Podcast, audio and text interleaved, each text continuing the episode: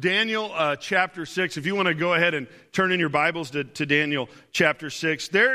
So we're talking about being exiles, living in exile, living in a culture that is shifted. And what does it mean to be in exile? Being in exile means that you find yourself usually almost every time, not by choice, but finding yourself in a culture, in a place that you didn't intend to be, that you don't even want to be. That's the case with the Jewish people here in the story of Daniel. They were they were prisoners of war, taken out of Israel and placed into Babylon. And they how do you exist? How do you live in a culture that's shifted? How do you live in a culture that's anti-God, like Babylon was in comparison to Jerusalem? How do you live? How do you do that? And I think this is one of the things that's really difficult. I think one of the things that's really, really hard is that in every single one of us, there is a desire to belong. There's a desire to be accepted. There is a desire to want to be one of whatever group that you're with. And so that's a struggle for us.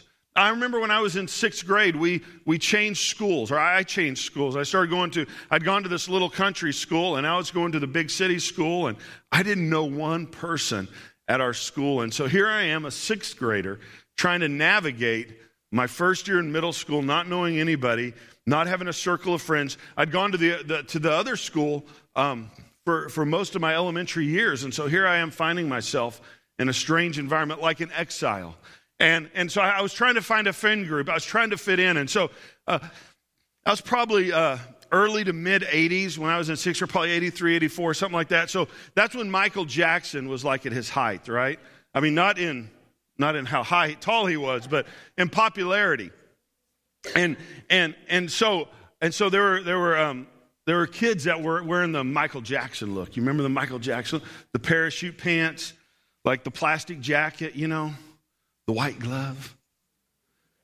So I decided I'm going to dress like those kids, right? Because I wanted to fit it. They seemed pretty cool. I wanted to fit them. So I got the parachute pants. I got the plastic jacket with the chain metal, you know. Didn't do the glove. Never did the glove. But so I tried that for a few weeks, and I just felt like a poser, you know. Parachute pants and me just didn't. It just wasn't good, you know. So what'll I do? So then I went with the preppy look, right? So I got some 501 button flies and some polo shirts, and I tried that look, and it still didn't help me like fit in or find friends, and because I was trying to do everything on an outward level, right, on just a surface level. But there is in me this deep longing of wanting to belong, which every single one of us have. Like last night, you know, I heard there was a fight going on, right? Between, what's their names? Yeah, Meriwether McGregor, thank you. So I haven't quit. I actually quit watching boxing back when Rocky Balboa defeated Clubber Lang for the world championship, right? That's kind of, because after that they started charging. HBO, Showtime started charging. I'm not paying that kind of money to watch a fight, you know? So I kind of haven't followed boxing for a lot of years. But I knew that a lot of guys would probably be talking about the fight today. So even last night, like I'm Googling the fight so I can read a little bit about it, so I can interact with guys at church today, and then to find out it's just delayed, right? So I'm going to bed, you know. So this morning I looked to see who won the fight, because there in all of us is this sense of wanting to be able to connect, wanting to be able to belong, and to be able to interact with others. That's a part of it. And so how do we do this? How do we do this? In this world where we find ourselves exiles, we find ourselves as citizens of another country. And so we want to do everything we can to belong, but yet the very fact that we are exiles, that our home is another place, that we know Jesus, when he resurrected, he ascended to heaven to go and to prepare a place for us, that a city whose maker is God, that he's there providing the way for us to be there. And he's preparing this place for us. So our home's not here. We're left as ambassadors on this planet, in this place, to make a difference in this world. We're aliens and strangers, as Peter calls us in the New Testament. Yet there's still this sensing of wanting to belong. So how do we navigate this? How do we live this out? Well, Daniel shows us how. Daniel gives us a great, great example, because our identity is not found in the externals. Our identity is not found even where we live, what we drive, what we have. Our identity is found in Christ. Our identity is found as who we are in God. And Daniel understood that. Daniel, he knew that. So he was able to navigate. He was able to navigate decades and decades of life in a very well, in a great way. Over the last, we're at week 6 now, and we've covered 80 years of Daniel's life in these last 6 weeks. We started when he was probably about 15, and the story that we find ourselves in today in Daniel 6, Daniel in the lion's den, he's probably about 80 years old. And so here this man has stayed faithful to God, faithful to what God has called him to be and called him to do. And we're going to read about Daniel, see Daniel's exceptional qualities this morning. So often, Daniel chapter 6, Daniel in the lion's den, that's where our focus often goes. Even the story of Daniel, you know, our slides, our videos, everything has to do with the lions, right? I mean, that's what you remember when you think of Daniel. But it's actually the way Daniel lived is what got him in the lion's den. And so we're going to look at how Daniel lived so maybe we can find ourselves in a lion's den. Can I get an amen? Or not. Okay. Daniel chapter 6, verse 1. It pleased Darius — Darius is the new king — it pleased Darius to appoint 120 satraps to rule throughout the kingdom, with 3 administrators over them, one of whom was Daniel. So there's just 3, right? Daniel's one of the top 3 in the whole nation. And he's in exile. Like, he wasn't even one of them. He wasn't a Mede, he wasn't a Persian, which Darius was. He wasn't a Babylonian, which is the home country where they're finding themselves. He was in exile, yet he was one of the top three. It's amazing. And so the satraps were made accountable to them, one of these 3 administrators, so that the king might not suffer loss. So Daniel was one of those. Darius knew that if Daniel was in charge, he would not suffer loss, that he would protect the king's assets. He would protect the king's reputation. And as we look at Daniel, as we look at this life, I want us to look at our own individual lives. I want us to look at how we live life, how we do life. Could that be said about us? You know, could your employer, would you be one of the top 3 where you work because your employer would say, you know what, I can trust this person. I know our company. I know I won't have loss if this person right here is leading teams, if this person's in charge. I can trust them. They're a person of character. I can let them run things because I know we won't suffer loss if they lead it. Now, Daniel, so distinguished. Man, can we just say that word together, distinguished? Daniel's so distinguished.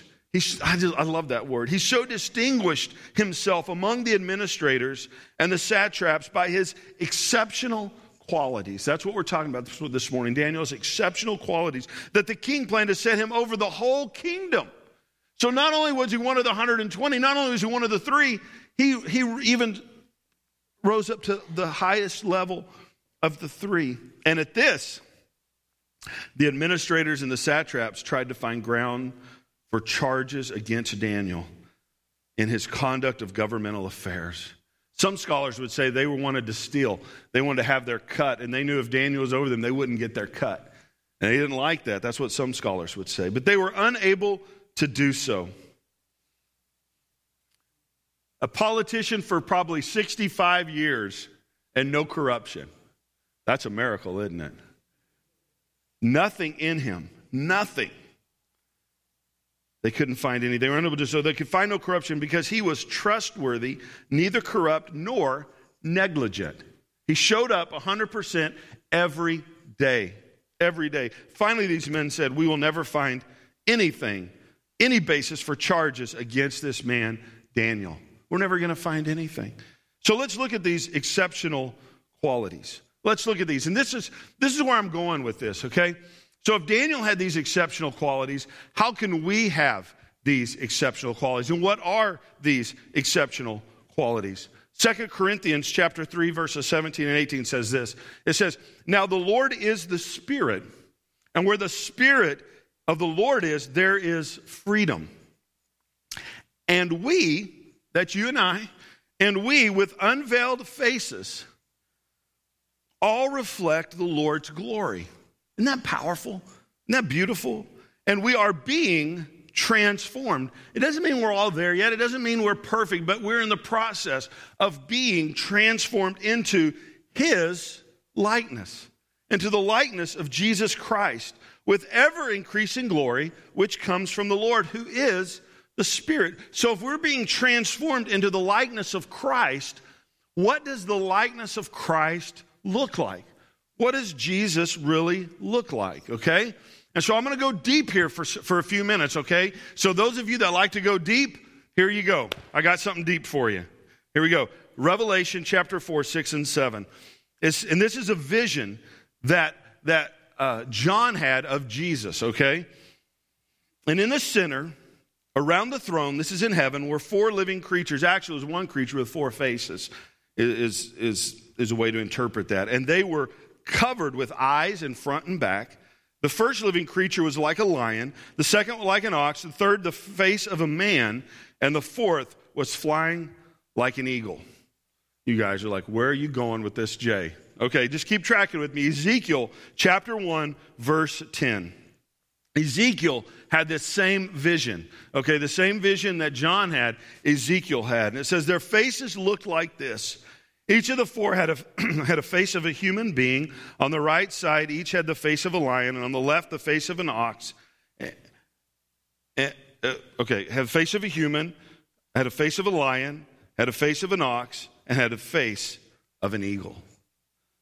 This was a vision of Jesus that Ezekiel was having. This was a vision of the Lord that he was having.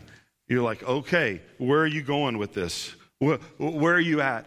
Well, this, many scholars would say that even these four aspects of Jesus would represent each of the four Gospels, and that each one of these pictures of Jesus actually reflect a ministry of Jesus, an expression of Jesus.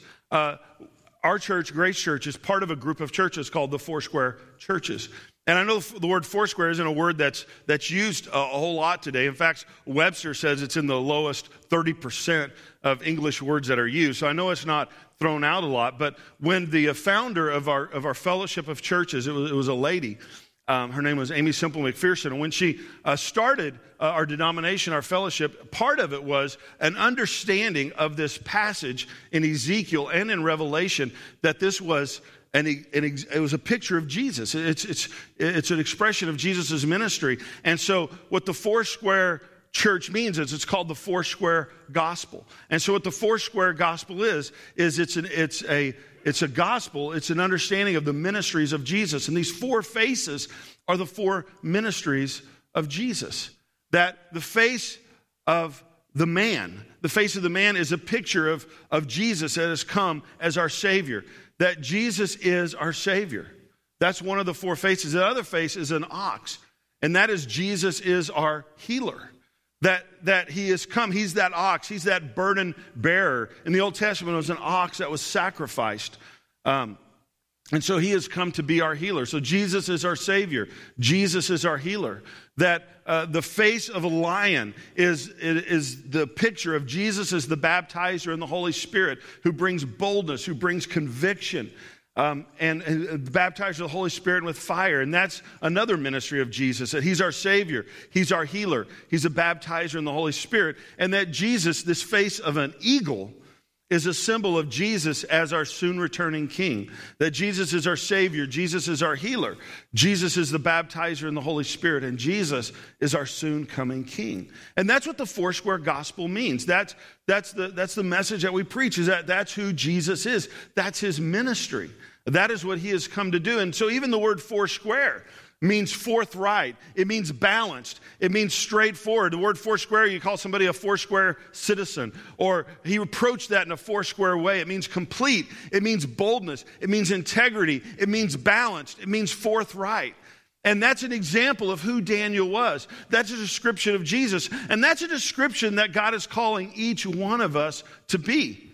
And so we're going to look at each one of these four symbols just real quick. And if we're called to look like Jesus, and if Jesus looks like an ox, if he looks like a man, if he looks like a lion, if he looks like an eagle,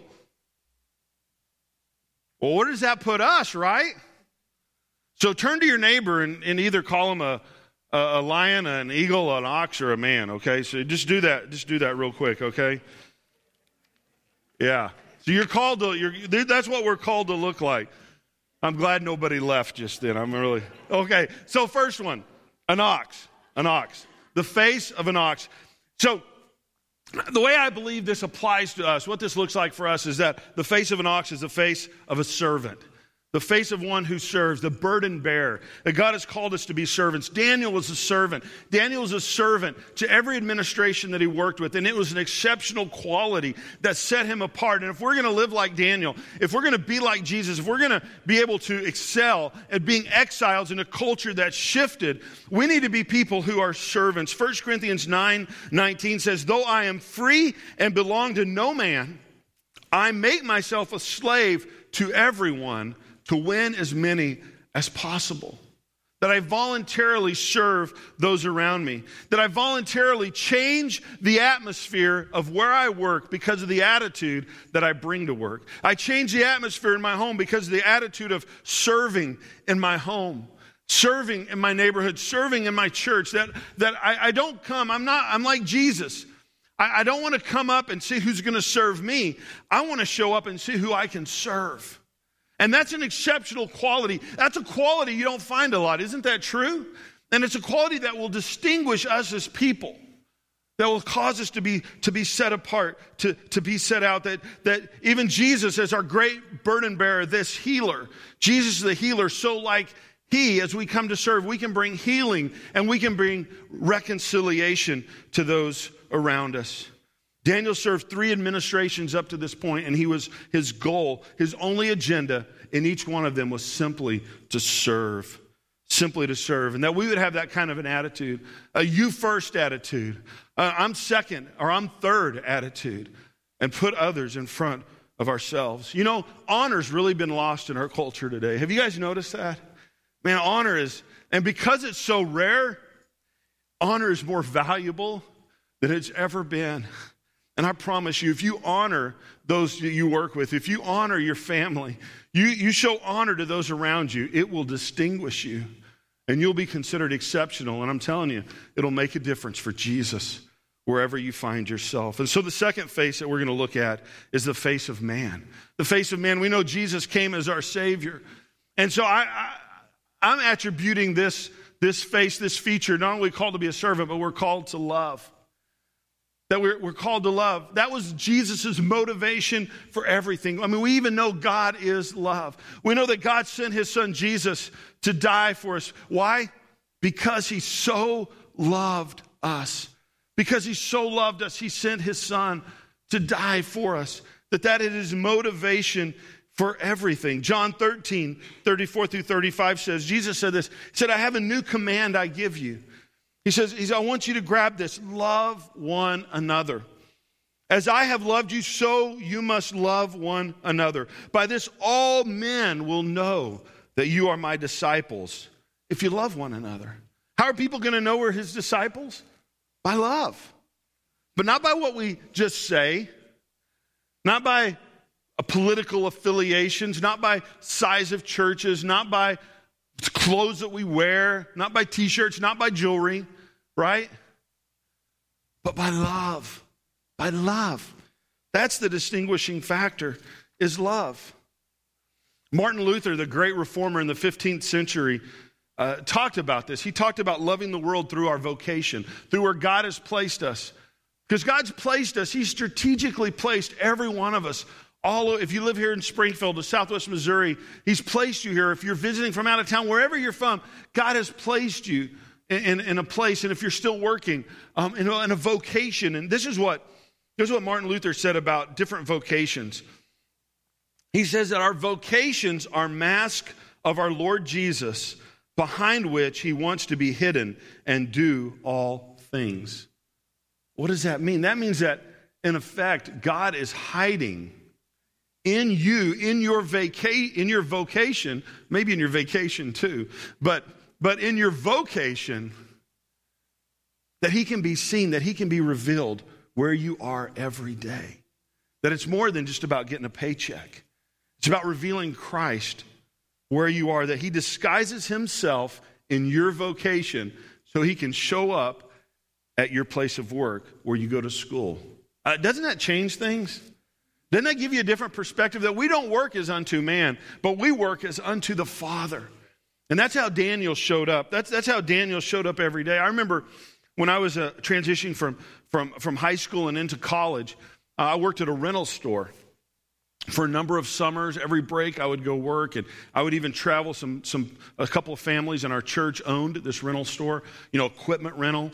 Even if I was away from college, I would come home on vacation, on break, and other people want to take vacation. So I would just fill in. I would service equipment. I'd load equipment, unload equipment, clean equipment, check people out, whatever was needed. And it was amazing as I watched over a period of 3 or 4 years of just being in and out of this business during times of the year, the number of people that would be hired to work at this business that would come to Christ.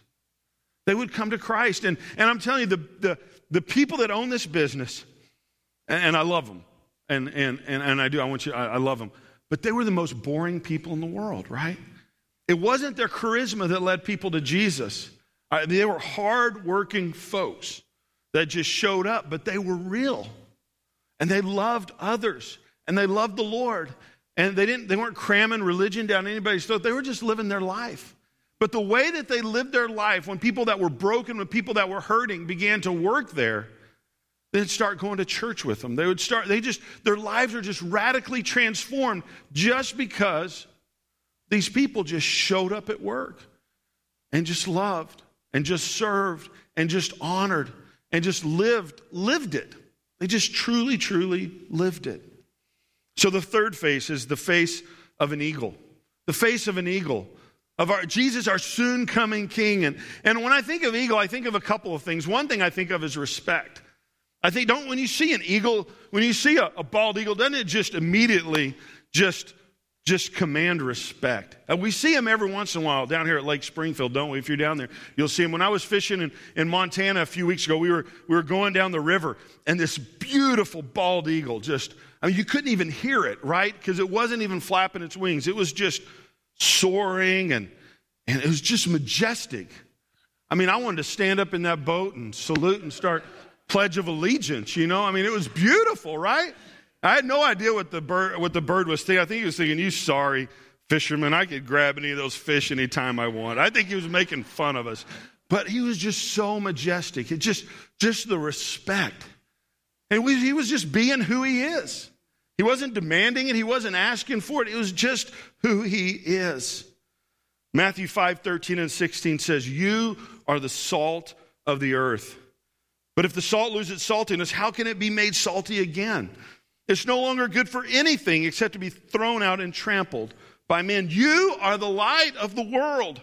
A city on a hill cannot be hidden. Neither do people light a lamp and put it under a bowl. Instead, they put it on a stand, and it gives light to everyone in the house. In the same way, let your light so shine before men that they may see your good deeds and praise your Father in heaven."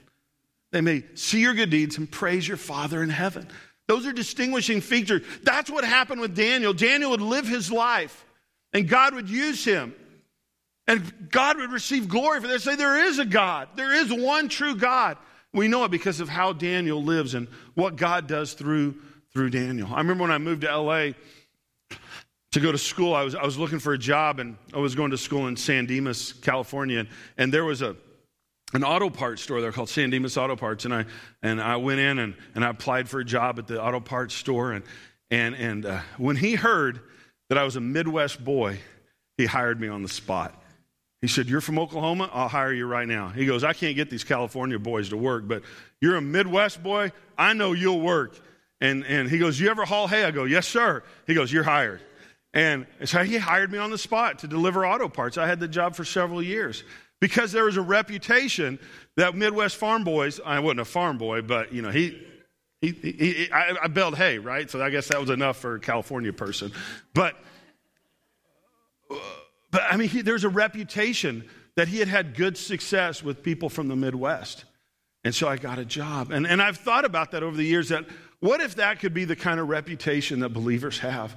Because I'll be honest with you, it's not always that way. In fact, it's usually, can I be so honest, it's usually not that way. I'm just going to be honest with you guys. There's times when people tell me, "Oh, you should use them. They're a Christian business owner." And I'm like, I don't know. Because a lot of interactions I've had with Christian business owners, the work's been inferior and I've got been ripped off. Yeah. But because they're Christian, you're not supposed to confront them on it, right? I'm telling you, that is not what God wants of us. He wants us to be exceptional. He wants us to go the extra mile. He wants us to go beyond. Let's don't use labels like Christian and all this stuff if it's not the best. If we're not just giving it all. You know what I'm saying? Because I don't want to bring discredit to our God's name. I don't want to do that. I want it there to be respect. I want there to be honor that's attributed to him. That's what I want. I want to be salt and I want to be light. I want to be salt and light where I work. But friends, your boss, he doesn't pay you to evangelize. You know what I'm saying? It doesn't mean you don't live for God. But have you ever been around a Christian at work and they just want to talk about God all the time? And you're like, no, you don't. You're just lazy. You guys never worked with anybody like that?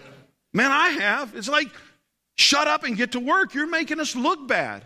It doesn't mean you don't share your faith. It doesn't mean you don't live for God, but it means you do the work that you're hired to do. And when you do that work, when you do it with excellence, when you do it with all the ability and the skill and the passion and the honor with a servant's heart that God has given you, then you stand out, then you excel, then you're trusted with more, and you have the respect of your coworkers, of your customers, of your bosses. And it makes a difference in people's lives. It makes a difference. I think of Jesus as an eagle, as our soon-coming king, of being hope, of having that hope that Jesus is coming. And I believe as we live our lives that we can inspire hope in a hopeless world around us, that by the way we live, the way we love our families, the way we serve, that we can have exceptional attributes, exceptional qualities because of the hope that our lives can inspire. Just last Sunday night, a week ago today, Heather and I were in Kansas City, left right after service last week. Her cousin was getting married in downtown Kansas City. So we were there. It was a beautiful wedding. We had a beautiful dinner. And after the dinner, they got everybody to come onto the dance floor for a group photo. When they did that, I said to Heather, I go, it's a trick. They're just trying to get everybody to come out here and dance, right? And I was right. It was true. So they got everybody out we weren't even organized. They faked some pictures and started the music. And they said, okay, now that everybody's out here, let's dance. And so they started the music. And, people kind of started, splitting. And they said, couples dance, right? All the married couples, dance. So Heather and I, we're out there dancing. Yeah, you should see me dance. It's quite a sight. So we're out there dancing. So the idea is that whoever's up there the longest, whoever's been married the longest, they win or whatever it is. So there's a bunch of couples out there. It's a big wedding. There's a lot of people, and so if you've been married less than 5 years, sit down. So a bunch of people sit down. If you've been married less than 10 years. Or 10 years or less, sit down. Everybody, all these people start sitting down. And when they hit 15 or less, it got thin quick. Well, Heather and I are still out there, right? So if you've been married 20 years or less, sit down. And we're still out there, And people are looking at us either you're deaf or you're lying. You didn't hear. You need to sit down. There's only 4 couples left, and so then 25 years. Or less, so we had to sit down, and her parents were actually number 2, and the couple that had been married the longest, 50 years, they were still out there dancing. Yeah, but we were at 22 and a half, and we were the 4th. This huge wedding of hundreds of people, we were the 4th longest married couple at this wedding. I thought a couple of things. I thought, good for us, and I thought, how sad. But then I thought, I'm going to be one of those 50. We're going to be one of those old couples someday that wins that dance contest because we're still out there. You know what I'm saying? And as I thought about that, as I thought about this passage, I said, hopefully that inspired some young people. There's just a lot of young people. Hopefully inspired them that you can have a great marriage. You can do life together. You can make it work. You can make it work, that they would inspire hope in others. I believe the Lord's called us to live those kinds of lives. And finally the lion, the face of boldness.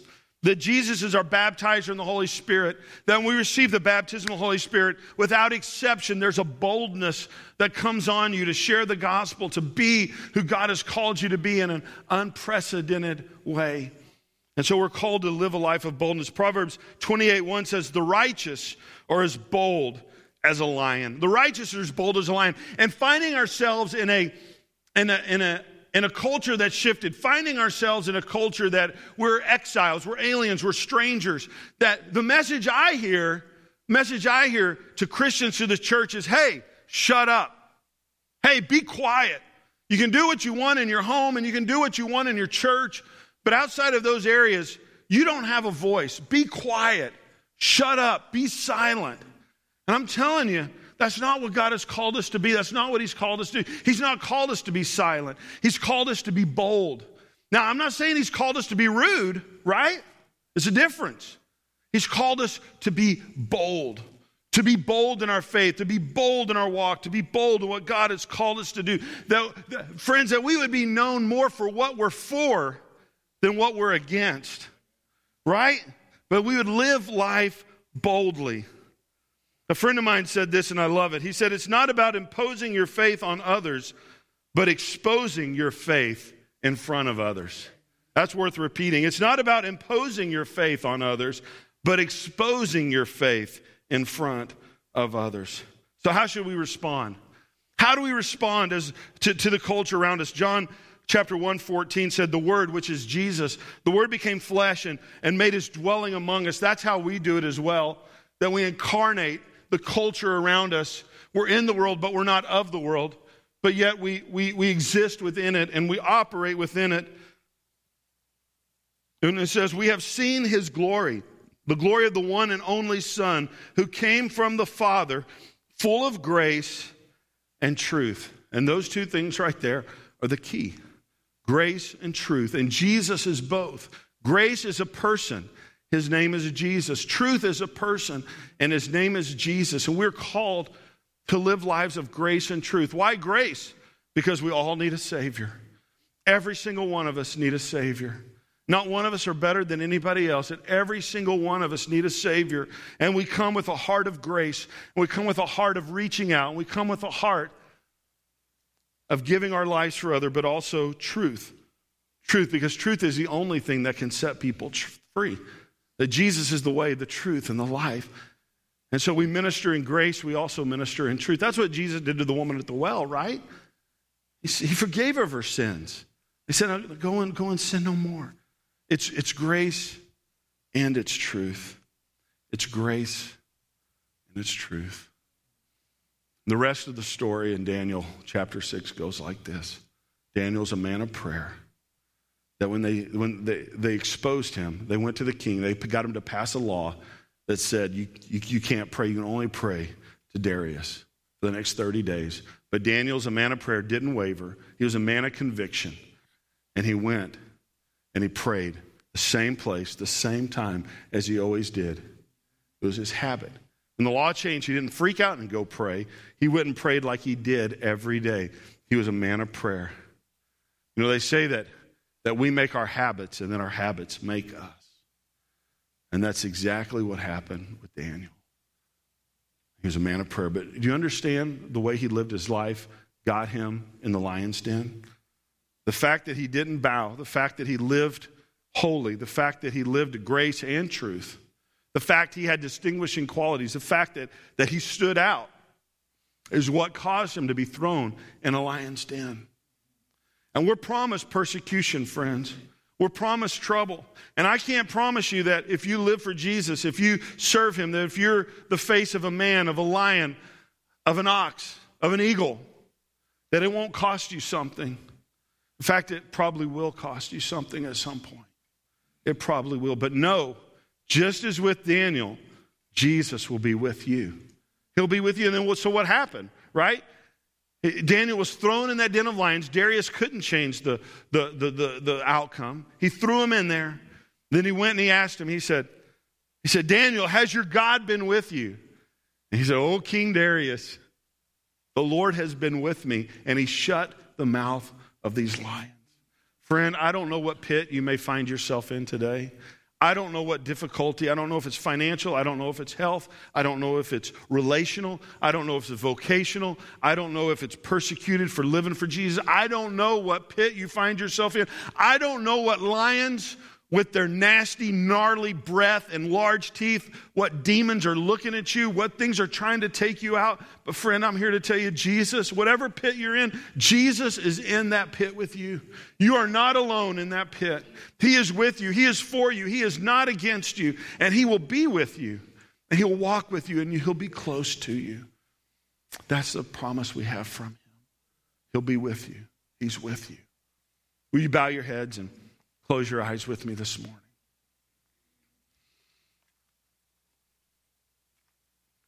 If you're in a pit this morning today, and you say, I need Jesus' rescue. I need his help in this pit that I find myself in. Would you simply slip your hand up this morning? I want to pray for you. I know that was only 30 seconds of my message, but I believe there's some people here today that need that. I'm going to let you stay where you are. I just want to know who I'm praying for. If that's you, if you're in a pit today, would you raise your hand? Yeah. All over the place. I see your hands. Lord, I pray for those that find themselves in a pit today. Lord, I pray for those that are looking a lion in the face. Lord, I pray you would shut the mouth of that lion in Jesus' name.